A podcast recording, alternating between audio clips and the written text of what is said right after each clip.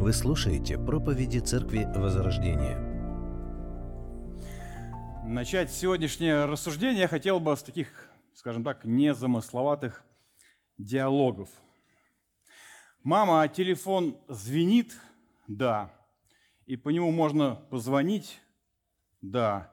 Значит, это позвоночник. Как дела? Какая у тебя температура?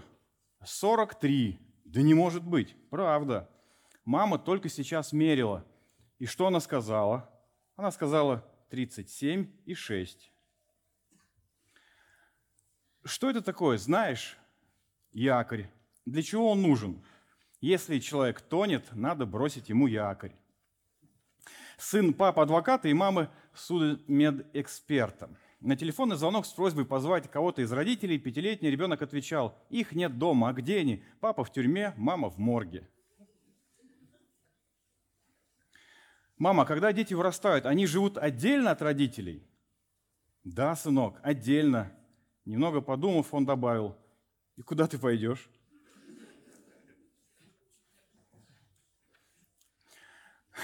У знакомых а, дочка заболела. Чтобы сбить температуру, а, малышей водкой растирает. Но отец семейства не пьющий, и дома спиртного оказалась только подарочная бутылка китайской водки со змеей. Когда они начали растирать ребенка, от жидкости пошел ужасный трупный запах. Мать перепугалась и стала кричать мужу, выкинь эту дохлятину. Девочка начала плакать и сказала, не надо, мамочка, может, я еще выживу. Мама, когда я родился, как ты узнала, что меня зовут Дима? А, дочь 6 лет ест борщ.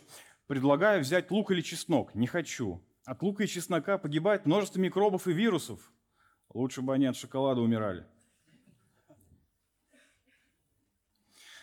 Полина 4 года сидит в своей комнате, закинув голову назад, ревет, завывает на высоких нотах. Не по-настоящему, просто привлекает внимание. В комнату заходит папа и спрашивает, что случилось? Она тут же перестает выть, строго на него смотрит и отвечает, уйди, папа, я не тебе реву. Были на даче, дети гуляют, папа рыл для чего-то яму, мама красила решетку для окна. Подходит сосед, спрашивает Сашу, 5 лет, Сашенька, а что с мамой, а мама с папой делают? Папа себе яму копает, а мама ему ограду красит. Ну и еще одно. Со старшей ей было 3-4 года, пошли в магазин колготки себе покупать. А там на витрине манекены ног в чулках. Она увидела и как закричит на весь магазин. «Мам, смотри, какие ноги, вот тебе бы такие». Что мы с вами можем сказать об этих диалогах? Они забавные? Ну да. Смешные, милые? Да. Но при одном условии если авторами этих слов, которые мы с вами прочитали, были маленькие дети. То, что естественно для детей маленького возраста, абсолютно противоестественно для взрослого человека. И если слова ребенка не могут вызывать улыбку какую-то и смех, то такие же самые слова взрослого человека могут вызывать недоумение и даже некие подозрения в его неадекватности. Ну, вот представьте себе, может ли взрослый человек сказать такое – мама, перероди меня, чтобы у меня был день рождения летом. Или, мам, почему ты сначала учила меня ходить и говорить, а теперь хочешь, чтобы я сидела и молчала?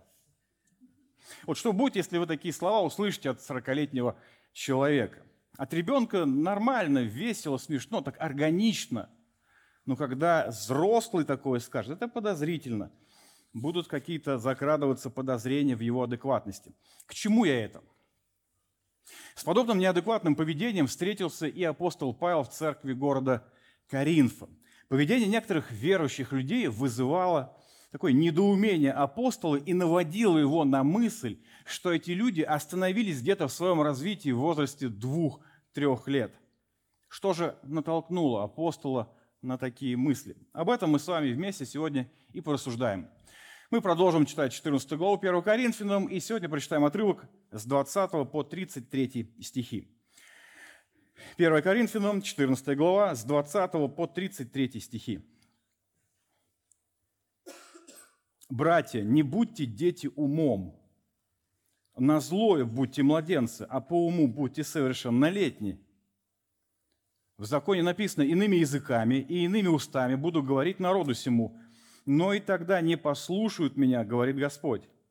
Итак, языки – суть знамения не для верующих, а для неверующих. Пророчество же не для верующих, не для неверующих, а для верующих.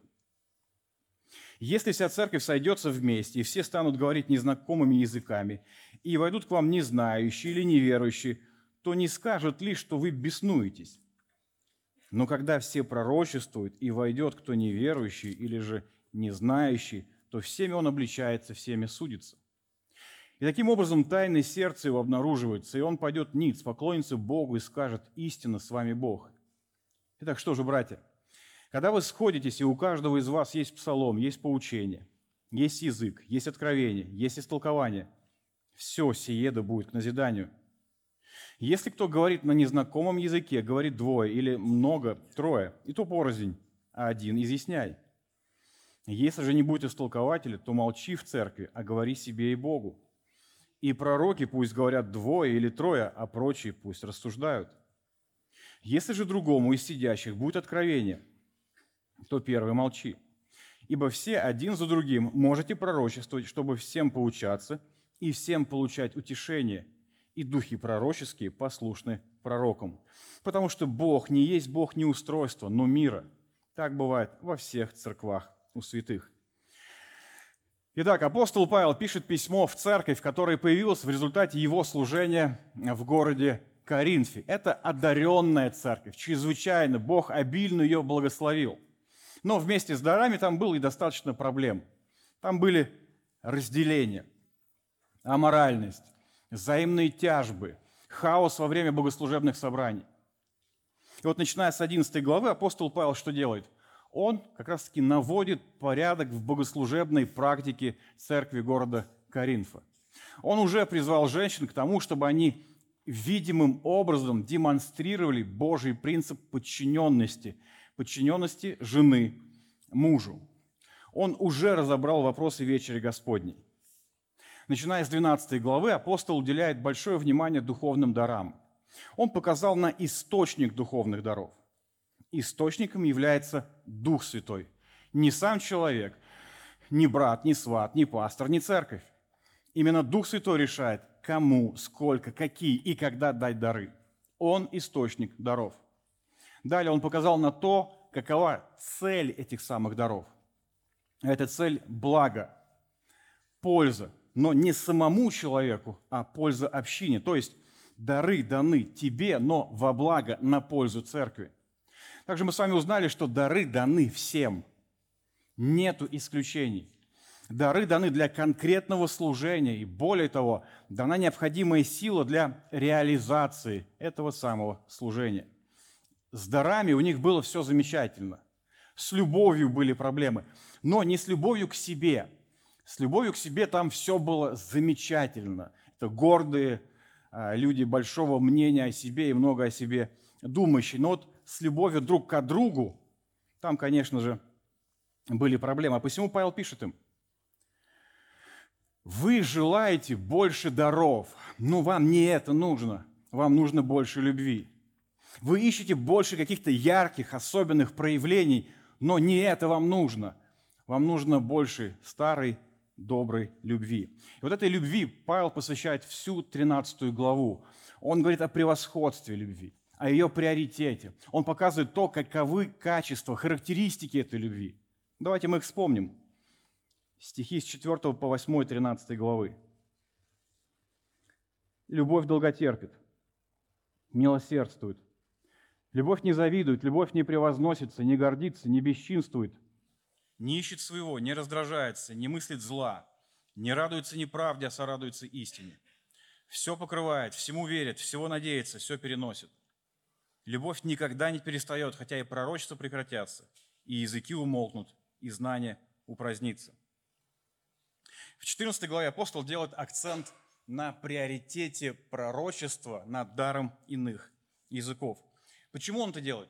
Ну, потому что во время богослужений в церкви города Коринфа был полный хаос, и мы с вами об этом говорили. Это когда множество людей Я, к сожалению, не нашел здесь человек 20, которые готовы были бы поучаствовать в эксперименте, но представьте себе, да, человек 15 встает и начинает каждый на каком-то языке что-то громко провозглашать одновременно. Еще человек 5-7 встает, начинает что-то пророчествовать. Несколько женщин поднимается, начинает о чем-то вслух спрашивать своих мужей. Вот этот хаос был на богослужебных собраниях. В собраниях это шум, гам и никакого назидания. Почему они так делали? Все дело в том, что их мышление определялось в том числе их бэкграундом, их прошлым. Они пришли из язычества, где у них было такое свое представление о духовном. Какое?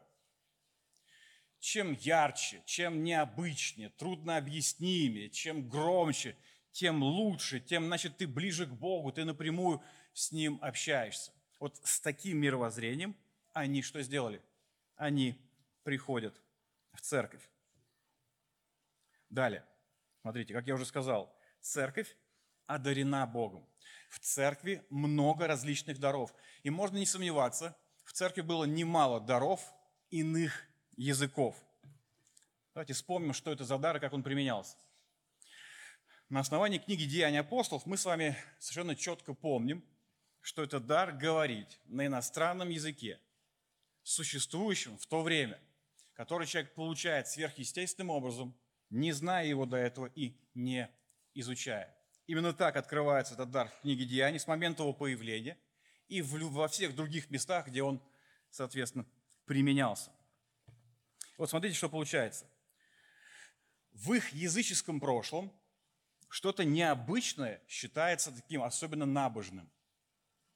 Они жили в среде, где были всевозможные оракулы, которые начинали говорить что-то непонятное, такая экстатическая речь которая воспринималась как а, речь напрямую к Богу, что-то особенное.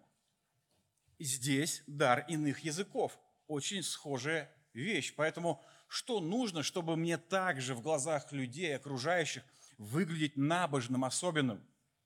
Нужно начать провозглашать, нужно начать говорить те вещи, которые никто не понимает. И тогда окружающие о чем подумают? О, это какая-то сила Божья, это что-то особенное. Таким образом, я привлекаю внимание к себе. Именно так они и поступали. Дар, полученный для назидания церкви, они использовали для того, чтобы выпячивать себя. Истинный дар, полученный от Духа Святого, они извратили его неверным применением. А посему апостол Павел на протяжении всей главы указывает и на то, что в собрании, в их общении должно быть назидание. Все, что у вас происходит, должно нести назидание. Не надо шума и пыли, нужен порядок и здравое наставление.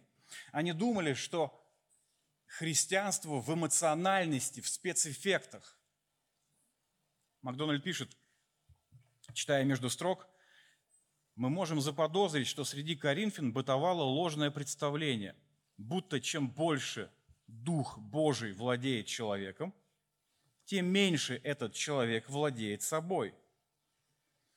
Но Павел вновь и вновь акцентирует внимание на важность наставления, необходимость вовлечения ума во весь этот процесс. И чтобы у нас с вами не возникало никакого сомнения, что в понимании Павла назидание – это включение мозга, это размышление, это осмысление библейских истин. Давайте мы на некоторое время отвлечемся и посмотрим, что же он понимал под назиданием.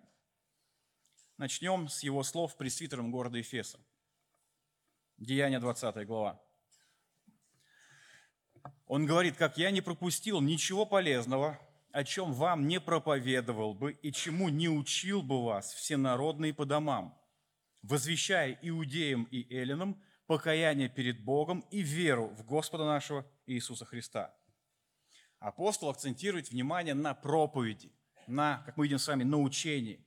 Это то, чем он занимался постоянно, всенародно, лично, по домам.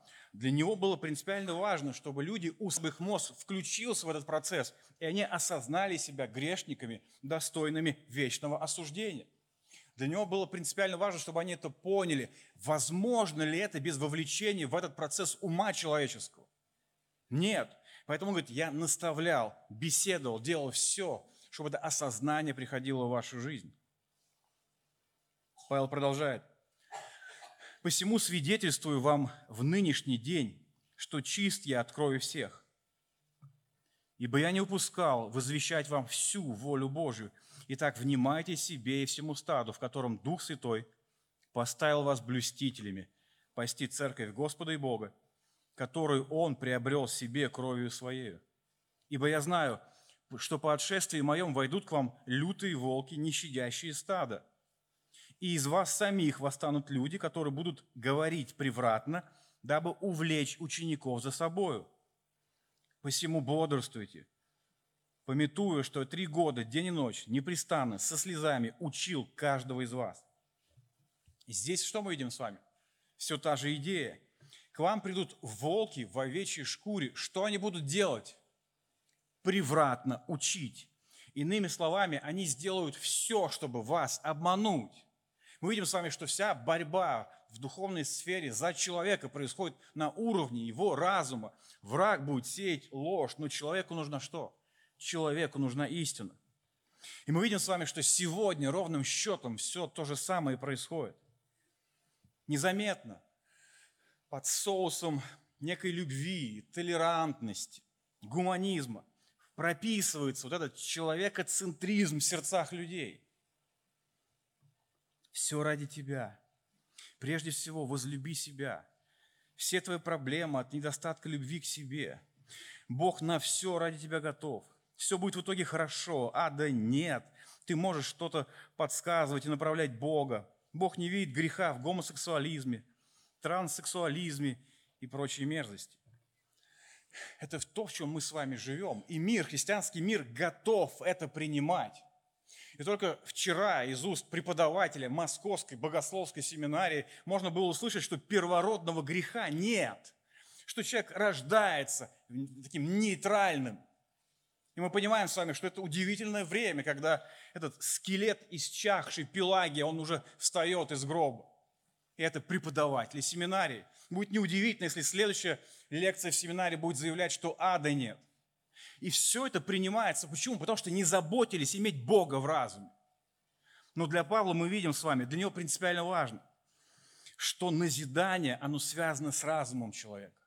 Назидание связано с тем, что истина работает с сознанием, с мышлением каждого человека. Посему молодому служителю он пишет, 2 Тимофею 3 глава. «Ты пребывай в том, чему научен, и что тебе верено, зная, кем ты научен. При том же ты из детства знаешь священные писания, которые могут умудрить тебя во спасение веруя во Христа Иисуса. Все Писание богодухновенно и полезно для научения, для обличения, для исправления, для наставления в праведности. Да будет совершен Божий человек ко всякому доброму делу приготовлен. Что стало неизменным атрибутом спасения Тимофея, этого молодого человека? Слово Божие, которое он усвоил не просто какие-то переживания, не просто какие-то эмоции или спецэффекты, но Божье Слово, которое он воспринял на уровне разума, то, что он слышал, размышлял. И именно это Слово, влияющее на наше сознание, на наше мышление, может вести нас к совершенству, к готовности к каждому доброму делу. В другом месте Павел пишет, 1 Тимофея 4 глава, проповедуй сие и учи. Доколе не приду, занимайся чтением, наставлением, учением, вникая в себя и в учение. Занимайся сим постоянно, бы так поступая себя спасешь и слушающих тебя. В чем основная задача служителя? К чему апостол призывает молодого служителя? Он говорит, читай. Не картинки смотри, а читай. Спержин пишет, братья, что верно для служителей, то верно и для всех наших людей. Вам нужно читать. Откажитесь, насколько можете, от всех несерьезных книг, но сделайте все возможное, чтобы изучать здравые богословские труды, особенно пуританских авторов и библейские толкования. Он говорит, вам нужно читать. Почему? Да потому что в процессе чтения задействован наш с вами мозг, разум работает. Потому что это вырабатывает жизненные подходы, мировоззрение наше. 2 Коринфянам 10 глава, Павел пишет, «Ибо мы, ходя во плоти, не по плоти воинствуем. Оружие воинствования нашего не плотские, но сильные Богом на разрушение твердынь, ими не спровергаем замыслы и всякое превозношение, восстающее против познания Божия, и пленяем всякое помышление в послушание Христу. Вот суть духовной войны. Не экстатическое отключение, не эмоциональные обмороки, не легкая поверхностность, не что-то просто рефлекторное, а работа с мышлением. Как ты можешь победить в духовной войне, отключив свой разум? Нет.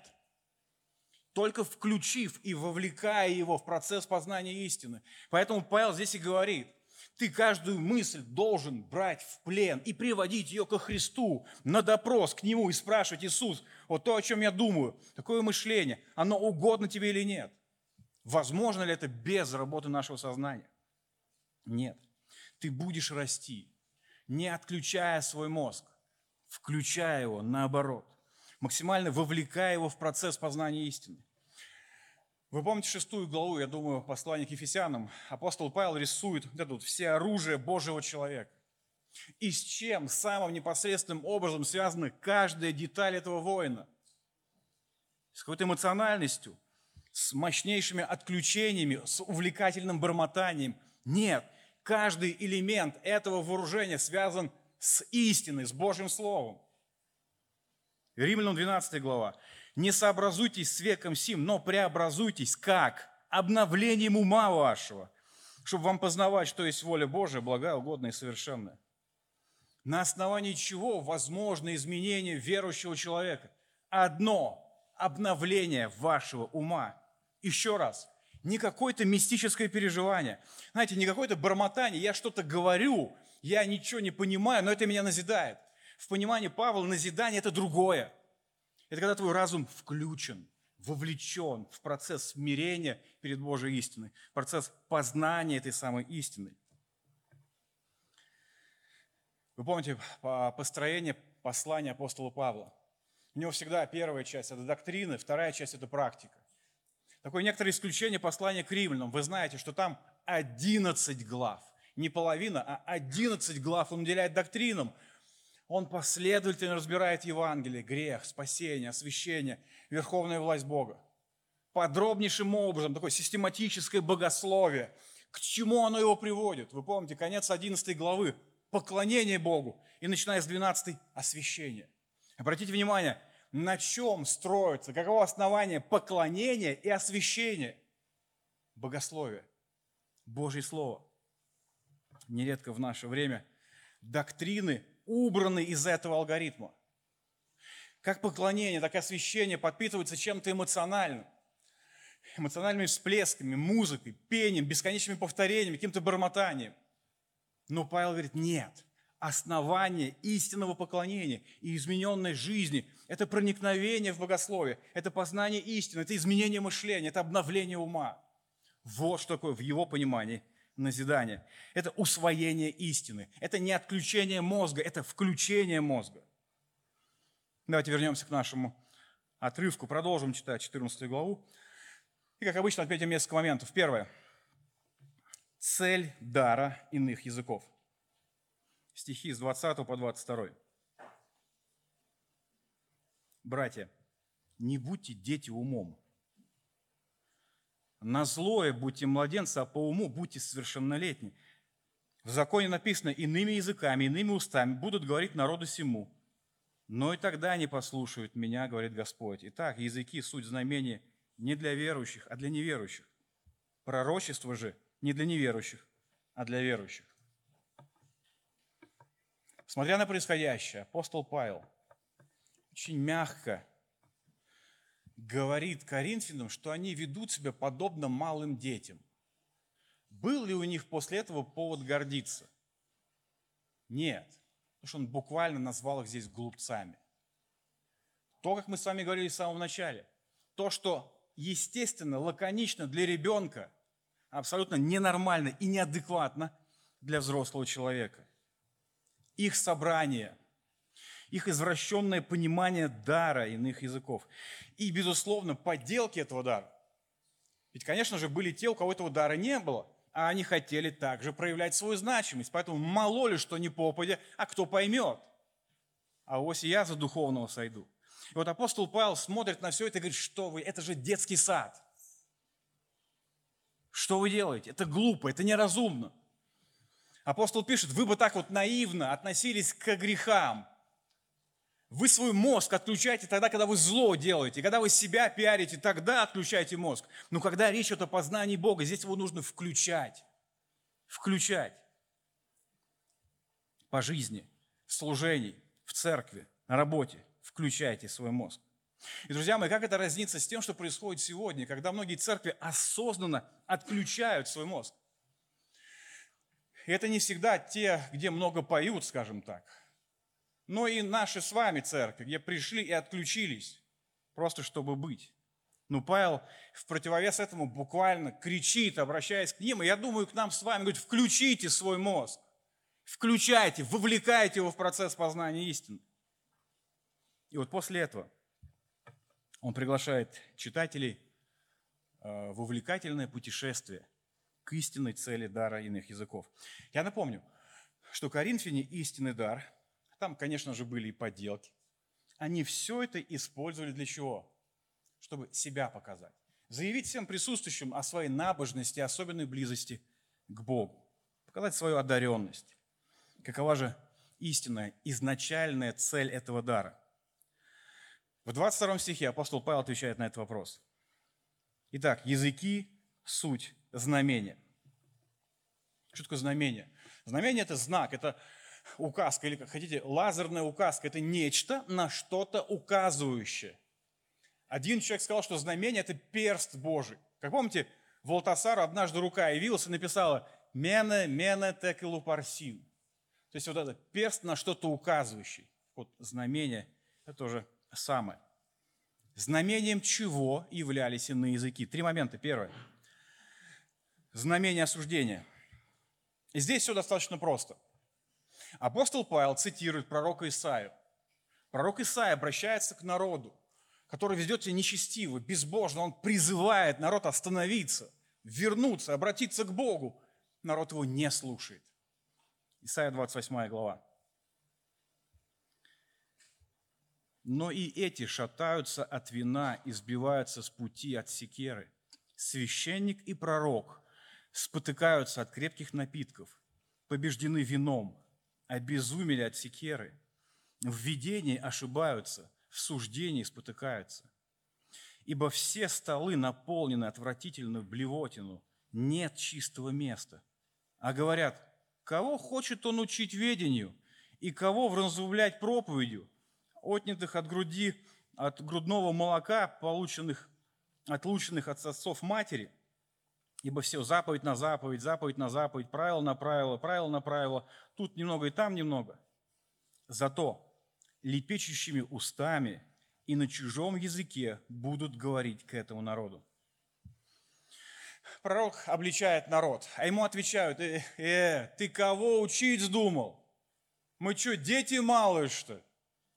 Мы что, только что от мамки, что ли, отошли? В общем, они не принимают то, что он говорит. И посему Бог, обращаясь к этому народу, говорит, вы не хотите слушать его, вы услышите иностранную речь. Вы не хотите услышать то, что вы понимаете, услышите то, что не понимаете. О чем он говорит? Чуть раньше народ Северное царство, они отвернулись от Бога, они отвергли слова пророков и услышали лепечущую речь ассирийцев. И это было для них знаком осуждения. И ассирийцы уничтожают Северное царство. А чуть позже Южное царство услышит непонятную речь вавилонян. И для них это будет знаком чего? Осуждения, знаком суда. Вы не хотите принимать ясные слова пророка? Хорошо.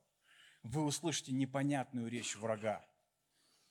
Иные языки были знамением суда для противящегося народа. Актуально ли это было для первого века? Безусловно. Мы вновь с вами вспоминаем день Пятидесятницы, когда эта речь иностранная наводнила Иерусалим. Народ израильский, как народ, со священниками, старейшими отвергли своего Мессию. Мессия ходил по городам и весям, проповедовал, проповедовал им царство приближающееся. Как народ отреагировал? Распни его, распни его, кровь его на нас и на детях наших. И что происходит в день Пятидесятницы, когда огромное скопление людей, когда евреи собираются на праздник, вдруг здесь, там, там, они начинают слышать иные языки, иностранную речь. И для тех, кто понимал, они должны были понять. Это знак осуждения. И так оно и произошло. Как и предупреждал Иисус, когда плакал в Иерусалиме, так и произошло. Возмездие за отвержение Мессии пришло больше миллиона евреев убитых, сотни и сотни тысяч уведенные в плен. Не хотите слушать понятные речи? Хорошо, услышите иные языки. Итак, иные языки. Знак для неверующих иудеев. Знак осуждения за то, что они отвергли, отвергли Мессию. Смотрите, нужен ли был этот знак после 70-го года, когда все возвещенное Христом исполнилось? Нет. Почему? Потому что этот знак исполнил свое предназначение. Знамение осуждения. Второе. Знамение благословения.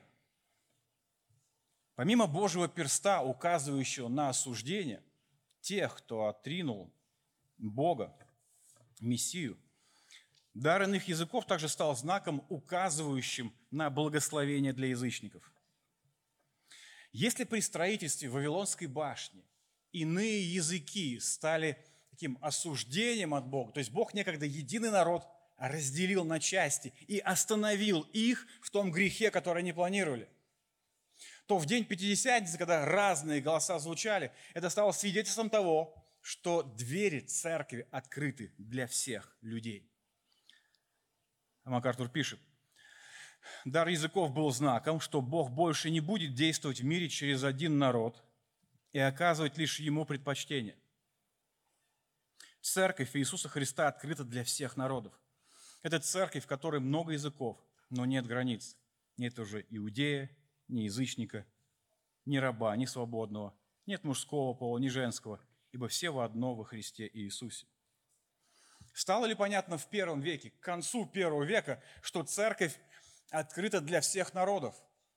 Безусловно. Мы помним с вами работу Бога с Петром, и потом, как он идет к Корнилию, и происходит обращение язычников. Мы помним с вами, как эти no-name, да, люди, имен которых мы не знаем, но они начали в Антиохии проповедовать не только иудеям, но и язычникам, и стали появляться церкви, то одна, то другая, третья. Да и сама церковь в Коринфе – это церковь из язычников состоявшая. Уже было очевидно, что двери церкви открыты для всех людей. Этот знак исполнил свое предназначение. Знамение осуждения, знамение благословения. И третье – знамение подтверждения – Помимо вышеперечисленного, мы с вами из книги Деяний узнаем еще один момент. Иные языки были подтверждением обращения все новых и новых групп людей. Но вы помните, апостолы шли и проповедовали. Так было с самарянами, так было с язычниками. Они проходили, проповедовали Евангелие. Дух Святой сходил на них. Как понять, что это действительно Дух Святой, что новая группа людей приходит? Через те же самые знамения, что и в день Пятидесятницы.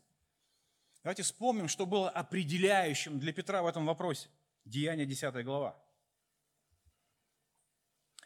Когда Петр еще продолжал эту речь, Дух Святой сошел на всех слушавших Слово. И верующие из обрезанных, пришедшие с Петром, изумились, что дар Святого Духа излился и на язычников, ибо слышали их говорящими языками и величающих Бога. Тогда Петр сказал, кто может запретить креститься водой тем, которые, как и мы, получили Святого Духа? Он проповедует Евангелие. Он видит, что люди его принимают. Он видит, что они начинают, у них проявляются те же самые знамения, что и у них в день Пятидесятницы.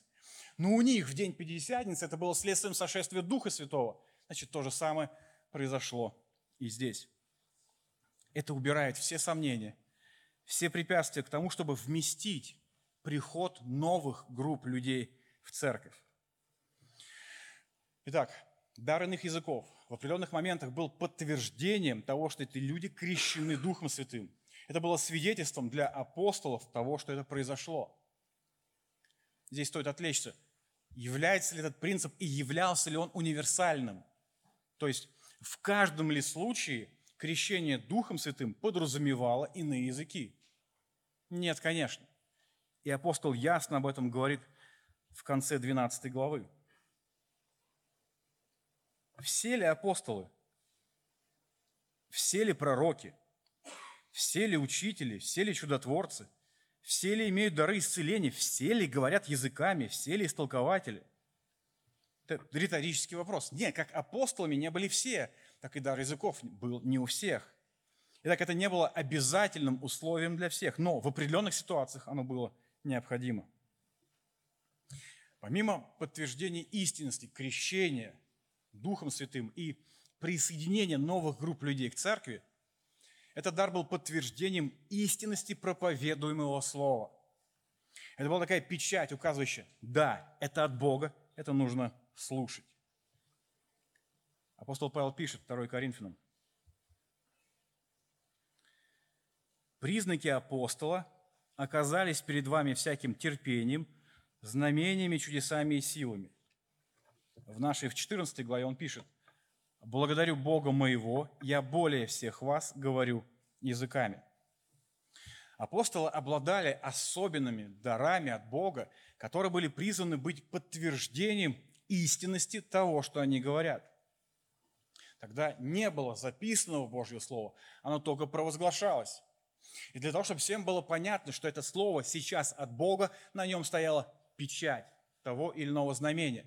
Вот иные языки в том числе были знамением, подтверждающим истинность того, что происходит. Дар иных языков не был только у апостолов, но это абсолютно не меняет сути – привлечь внимание, что-то подтвердить. Была ли нужда в этом даре к моменту, когда слово апостольское было записано и собрано? Нет, не было. Почему? Да потому что уже было слово, которое подтверждено, его не надо подтверждать. Когда канон был собран, нужда в этом знамении отпала. Именно поэтому в 13 главе апостол Павел пишет в конце, языки умолкнут. Это произойдет постепенно, так скажем, само по себе. Они прекратятся. То есть есть инструмент, который выполнил свое предназначение. Что же коринфяне должны были услышать из слов апостола Павла, что языки – это знамение? Очень просто. Они не нужны на богослужении.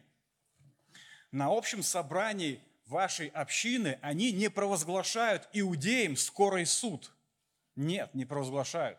Потому что этих иудеев, отвергающих Мессию, там просто нет. Далее. Они не помогают понять церкви, что двери ее открыты для всех народов. Вы уже церковь, состоящая из язычников. Далее, это не подтверждает истинность слов, потому что вы уже получаете записанное, подтвержденное апостольское слово. Единственное, в каком случае языки могли быть использованы на собрании, это если было истолкование. Но это практически получается то же самое, что и пророчество, когда людям на понятном им языке доносится и объясняется истина. Единственное место вне церкви, где на тот момент мог быть использован этот дар, это была улица. Мы говорили об этом. Коринф – большой город. Огромное скопление людей – это Вавилон того времени. Люди из разных стран, народов, говорящих на разных и разных языках. И когда христиане выходили бы на улицу этого города и начинали бы говорить на иных языках, возвещать о великих делах Божьих, то те, которые понимают, что это не из наших, но говорят на чистейшем нашем языке, это привлекало бы их внимание. Это было бы для них знаком, да, это интересно, их надо послушать. И это могло их привести к тому, чтобы они могли уже приходить непосредственно в церковь. Что же делали коринфяне? Они использовали дар не по назначению. Во что все это превращалось? В хаос, в беснование, в восприятие людей, которые приходили в церковь. То, что вы делаете, Павел говорит, не несет никакого назидания. Более того, вы даже отталкиваете тех людей, которые к вам приходят. Неужели вы не понимаете, что вы творите? Детский сад. Это же неразумно, это глупо. Как же все это должно было быть? Второй момент. Цель богослужения. Стихи с 23 по 26. Если вся церковь сойдется вместе, и все станут говорить незнакомыми языками, и войдут к вам не знающие или неверующие, то не скажет ли, что вы беснуетесь. Но когда все пророчествуют, и войдет кто неверующий или не знающий, то он всеми обличается, всеми судится. И таким образом тайное сердце его обнаруживается, и он пойдет ниц, поклонится Богу и скажет, истина с вами Бог. Итак, что же, братья, когда вы сходитесь, и у каждого из вас есть псалом, есть поучение, есть язык, есть откровение, есть истолкование, все сие да будет к назиданию. А должно было быть следующим образом. Так, коринфяне, обладающие этим даром, они выходят на улицу и начинают возвещать о великих делах Божьих. Для тех иудеев, которые в этом городе, которые слышат о великих Божьих делах на иностранном языке вокруг себя, это все еще было знаком осуждения. Потому что послание написано в 55 году, а разрушение Иерусалима было в 70-м. Для неверующих людей, для язычников это было привлечением внимания. О, здесь что-то важное. Нужно прийти, нужно послушать. И что же они, приходя, должны были услышать? Мы помним с вами, да, что был общий язык, греческий, на котором люди говорили. Но помимо них были и свои языки из тех народов, откуда они приходили. Поэтому не было проблем внутри церкви. Говорит на одном языке, понятном для всех. Так вот, что же они должны были услышать, придя туда? Какофонию из 10-20 голосов людей? Они должны были услышать и увидеть, как люди себя пялят, себя показывают. Нет, они должны были услышать назидание. А в понимании Павла назидание – это то, о чем мы говорили в начале, когда мозг включен, когда истина познается, когда ум слушающего вовлечен в процесс осмысления, рассуждения. Он говорит, на собрании все должно быть подчинено одной цели – назиданию. Дух Святой сам решит, кому и как это применить. И вы наверняка знаете, да, все эти известные истории, когда люди говорят, что проповедник говорит о них. Он вас вполне возможно знать не знает. Но суть не в проповеднике, суть в Духе Святом и Божьем Слове, которое доносится и Духом Святым применяется к сердцу человека. Когда звучит проповедь на понятном для слушателей языке, когда есть библейское назидание, только тогда и только в, этот, в это время возможно и обращение человека, и его духовный рост. Вот один из примеров, достаточно известный того, как это происходит. Спержин рассказывает о своем обращении. В то утро проповедник не пришел в церковь, я думаю, из-за того, что дорогу засыпало снегом. наконец, какой-то тощий человек – похожий то ли на сапожника, то ли на портного, то ли на кого-то еще в этом роде, вышел за кафедру и начал проповедовать. Он не уходил слишком далеко от своего текста по той причине, что вряд ли мог что-либо добавить от себя. Текстом его проповеди были следующие слова. «Ко мне обратитесь, и будете спасены все концы земли, ибо я Бог, и нет иного». Проповедник не мог даже произносить правильно слова – но для меня это не имело никакого значения. Мне показалось, что в этом тексте для меня засветил лучик надежды. Он начал свою проповедь так. Этот текст очень прост. Он говорит «взгляни». Для того, чтобы взглянуть, не требуется много труда. Не надо поднимать ни ногу, ни даже палец, надо просто взглянуть. К тому же, чтобы научиться глядеть, не нужно ходить в колледж. Ты можешь быть последним глупцом, но все же глядеть. И не надо быть каким-то особенным человеком, чтобы взглянуть. Всякий может взглянуть, даже ребенок. Но дальше в тексте сказано, взгляните на меня. Да, продолжал проповедник, многие глядят на себя, но от глядения на себя нет никакой пользы. Вы не найдете в себе самих никакого утешения. Некоторые говорят, что нам надо глядеть на Бога Отца. Но нет, взгляните на Него через Иисуса Христа. Это сам Иисус Христос говорит, взгляните на меня. Некоторые могут вам сказать, надо подождать, пока Дух Святой начнет свою работу. Но в данный момент оставьте такие мысли. Наш текст говорит, взгляните на меня. Затем этот милый человек продолжил толкование своего текста следующим образом. «Взгляните на меня, это я роняю крупные капли пота с кровью. Взгляните на меня, это я повис на кресте. Взгляните на меня, это я умер и был погребен. Взгляните на меня, это я воскрес из мертвых. Взгляните на меня, это я вознесся на небо. Взгляните на меня, это я сижу по правую руку Отца. О, бедный грешник, взгляни на меня, взгляни на меня. Проповедник продержался за кафедрой где-то минут 10 и уже почти исчерпал свой запас. Потом он посмотрел на меня, сидящего под балконом, и я осмелюсь сказать, что ввиду малочисленного собрания он знал, что я здесь посторонний посетитель. Посмотрев на меня пристальным взглядом и словно зная, что творится в моем сердце, он сказал, «Молодой человек, у тебя очень несчастный вид». Я и вправду был несчастным, но все же мне было как-то непривычно слышать в свой адрес замечания с кафедры о том, как я выгляжу. Тем не менее, я получил хороший удар, и он пришелся как раз к месту. Проповедник продолжал. «И ты будешь несчастным все время, несчастным в жизни, несчастным в смерти, если не послушаешься того, что говорит мой текст. А если послушаешься прямо сейчас, в данный момент, то будешь спасен». Затем он поднял руки и закричал так громко, как это мог делать, могли делать только методисты. «Молодой человек, взгляни на Христа! Взгляни! Взгляни! Взгляни! Не делай ничего другого! Ну только взгляни и живи!» Я сразу же увидел дорогу к спасению. Не помню, что там еще говорил проповедник. Эта единственная мысль овладела мной до такой степени, что я ничего не замечал. До сих пор я думал, что для спасения мне надо выполнить с полсотни разных правил. Но когда услышал это слово «взгляни», то каким же пленительным оно мне показалось. О, я стал глядеть и глядеть. Так, что, кажется, уже проглядел все свои глаза. И я уверен, что именно так было с каждым верующим здесь присутствующим. Слово Божье коснулось нас. Именно оно преображает. Иаков пишет, восхотев, родил Он нас словом истины, чтобы нам быть некоторым начатком Его создания.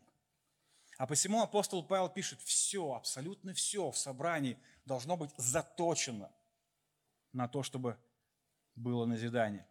Читается стихотворение, оно должно нести назидание, то есть воздействовать на разум слушателей. Поется песня, красивая музыка, но ее цель – влиять, назидать. Говорится, свидетельство или тем более проповедь – это то, что должно нести назидание. Итак, цель иных языков – быть знаком, знамением. Цель богослужения – нести назиданием. Третье – цель порядка на богослужении. Стихи с 27 по 33.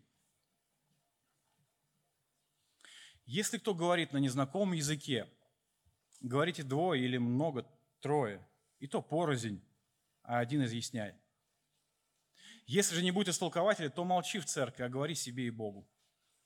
И пророки пусть говорят двое или трое, а прочие пусть рассуждают. Если же другому из сидящих будет откровение, то первый молчи. Ибо все один за другим можете пророчествовать, чтобы всем поучаться и всем получать утешение. И духи пророческие послушны пророкам, потому что Бог не есть Бог не устройства, но мира – так бывает во всех церквах у святых. Указав на приоритет пророчества над даром иных языков, указав на цель дара иных языков, на цель богослужения, апостол переходит к вопросам практическим. То есть, каким образом собрание должно достигать свою цель? Что в нем должно быть, чтобы оно назидало? Давайте посмотрим. Итак, первое, говорящие на языках. Если языки используются в церкви, то каким образом они должны использоваться? Что регламентирует использование языков в собрании? И апостол очень просто, ясно, достаточно говорит. Во-первых, количество. Двое. Как исключение, как максимум, ну как исключение, ладно, трое. Но двое. Самое лучшее из того, что он говорит. Далее это очередность. Они должны говорить один за другим. Не вместе и не одновременно. Вы помните практику, которая у них была, когда человек там 10-20 вставали и одновременно начинали что-то там провозглашать. Каким образом, смотрите, здесь апостол просто ломает их мышление. Мало того, он не только четко регулирует, сколько, двое, ну максимум, совсем максимум трое. Не только по очереди, но если должно быть обязательное истолкование. Почему? Потому что цель всего это назидание – если у тебя нет истолкователя, молчи. Сам себе размышляй. Ты же можешь что-то понимать из того, что тебе пришло. Сам в этом пребывая, размышляй, имея общение через это с Богом. То есть, иными словами, говори себе и Богу. Один автор пишет, говорение себе и Богу – это, другими словами, размышление. Это призыв к имеющему сообщение на языках поразмышлять и не высказываться, поскольку при отсутствии толкователя его сообщение не принесет никакой пользы собранию. А теперь подумайте, сколько из желающих говорить на языках осталось после такого наставления апостола Павла? Далее второе, пророчествующий. Какие же критерии регулировали тех, кто пророчествовал? Здесь, в принципе, мы видим с вами тот же самый подход. Двое, трое. Только уже не максимум, а именно как то, что вполне вероятно должно быть. И мы видим с вами, что даже в этом маленьком нюансе, даже в этом маленьком нюансе двое, ну максимум, ну вообще лучше двое с языками, и двое-трое как допустимость с пророчествами. Даже в этом апостол показывает приоритет пророчества. Помимо количества пророков, важен принцип проверки. Один говорит, другие пророки рассуждают, буквально анализируют, размеч... Мало того, в то время пророки могли получать прямое откровение от Бога.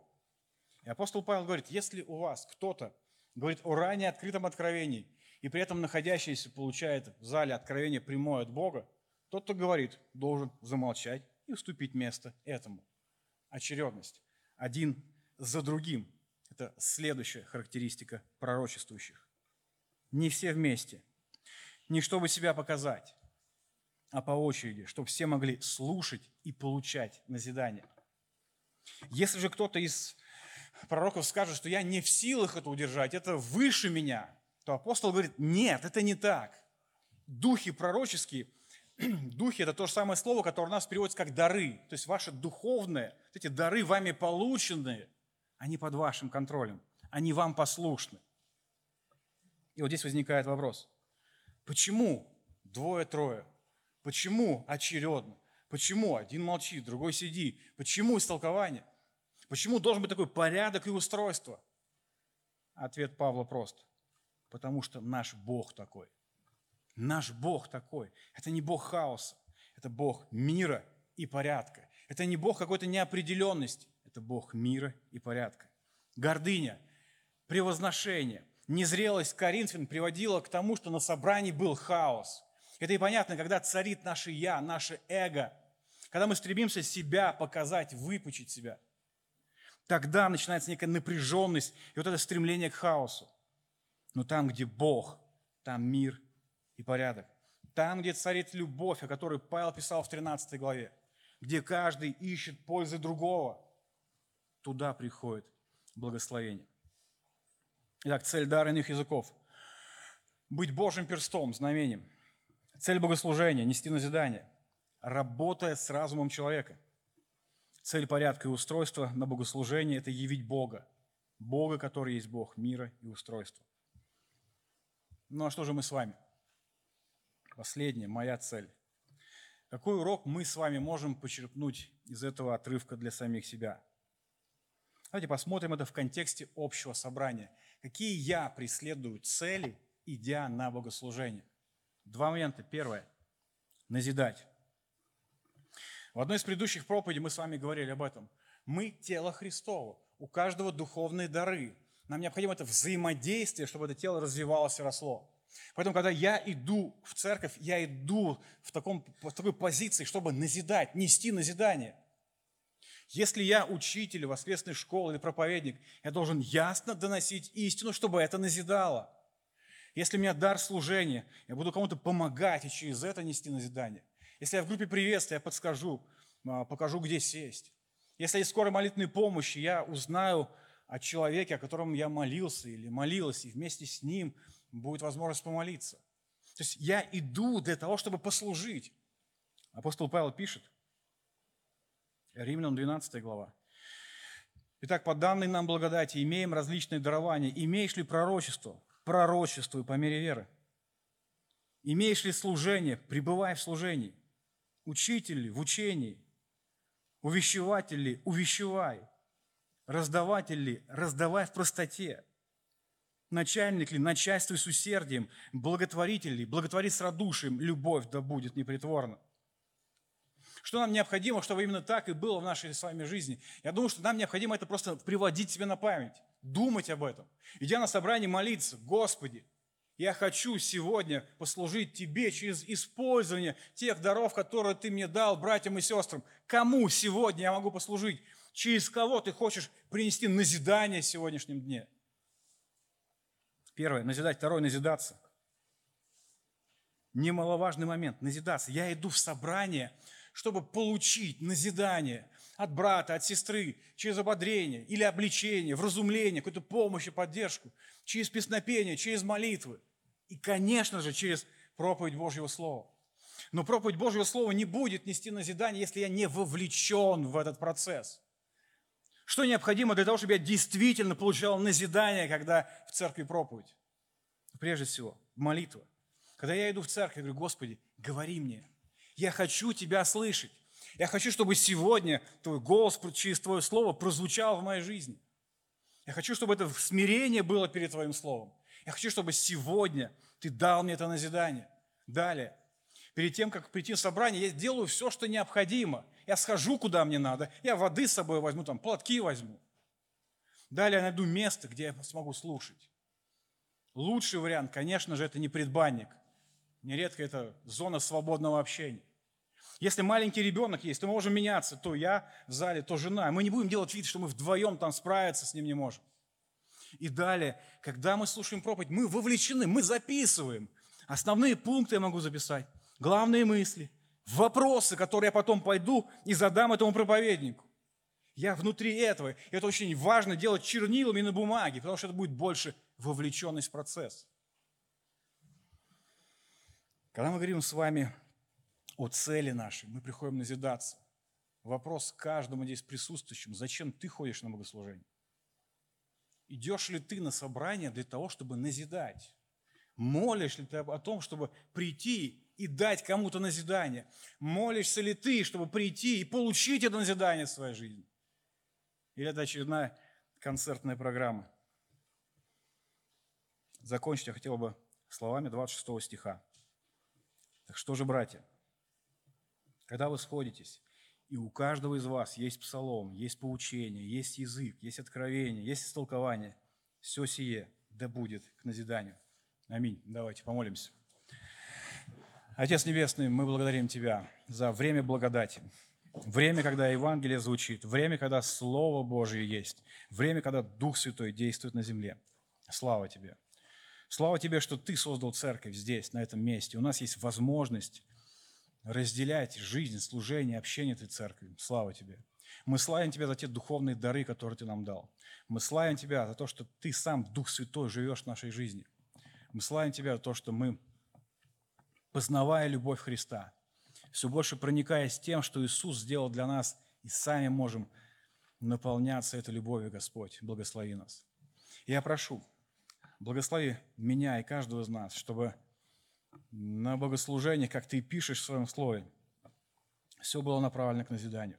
Чтобы каждый из нас, из твоих детей, идя в собрание, имел эту радость, радостное ожидание того, что он может кому-то послужить. Радостное ожидание праздничного, вот этого праздника, торжества на богослужении, когда истина звучит, когда звучит слово, перед которым я могу смириться, которое принесет назидание в мою жизнь.